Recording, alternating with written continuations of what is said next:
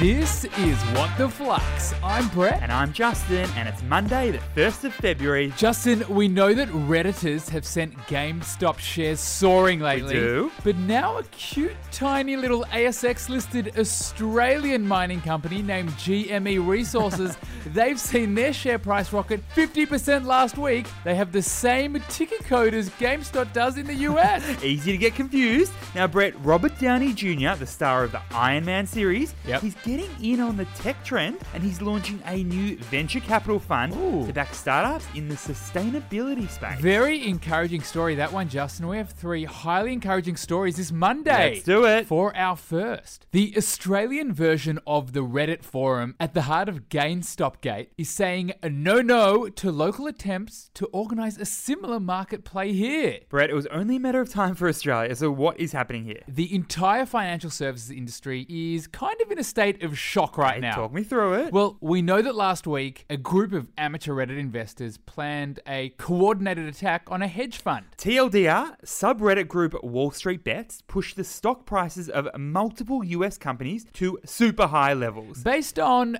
absolutely no fundamental changes in the business. And this sparked a major war with professional investors. And now, Justin, my man, the moderators of the Australian equivalent, the Reddit group. named ASX Bets. Yep, they've said this ain't happening on our turf. Nah, ah, no way. Because apparently a lot of people in Australia have decided to post that they want to arrange a short squeeze in Australia too. like has happened in the US. So what's the key learning here? Regulators in Australia are a tad concerned about these emerging investment trends. We're seeing the convergence of the share market and renegade social media groups. Word around town, Justin, is that the Australian regulators have teams monitoring activity on finance and investing themed groups. That'd be Reddit, mm-hmm. Facebook, even TikTok. Now, we know that traditional pump and dump schemes where investors promote a share, Mm-hmm. wait for the surge in share price, and then sell once the price has gone up, that is illegal. But a short squeeze organized by a ragtag of Reddit warriors has never been seen before. and that's why Aussie hedge funds, like their US counterparts, are shaken in their boots.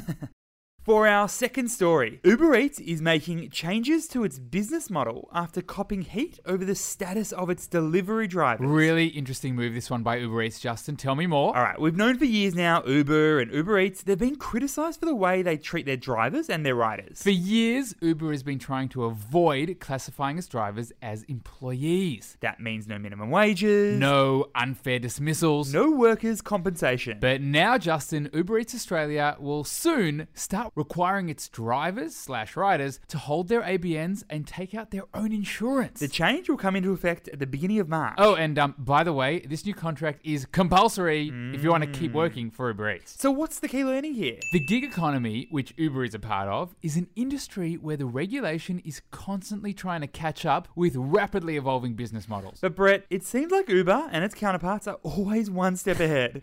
and while this new arrangement doesn't fundamentally change the end product for consumers, the new business model makes it way more difficult Mm. for Uber's critics to claim that the workers are actually employees rather than independent contractors. For our third and final story, Apple has achieved its biggest three month period ever with, wait for it, $145 billion in sales. This is Oh, wow. completely monstrous. Tell me more. Well, this is the first time that Apple has actually achieved more than US $100 billion for a single quarter for sales. This is enormous. I know. How does it actually compare to other companies? though? Well, that is almost 300% more than old mates Tesla and Facebook sales for the same period combined. sales doing nicely. What about their old profits though? Uh, how does $38 billion in profit sound to you, Justin? Enormous. Things like Apple Music and revenue from the App Store did pretty nicely in the quarter. But of course, the iPhone was the star of the show. Yep, the iPhone sales jumped 18% to $86 billion thanks to the very schlick launch of the iPhone 12. So, what is the key learning here? Apple continues to take advantage of the well crafted universe that it has created around its products and its services. Think about it, Justin. Every person who buys an iPhone is dragged into this very Apple specific world, and then we tend to stick around. Brett, I know all about it. I got sucked into the Apple Watch and AirPods, and now there is no turning back. Then you chuck into the mix Apple iPads, Apple Music, and the hot new Apple One subscription. And all of a sudden, Apple's world dominating ways look like they will only continue in 2021 and on. Flux fam, a really exciting way to start your week is to download the new Flux app. We're currently sitting at a 4.9 stars out of 5, and we'd love you to check it out and give us a 5 stars. Thanks for listening, and we'll see you tomorrow.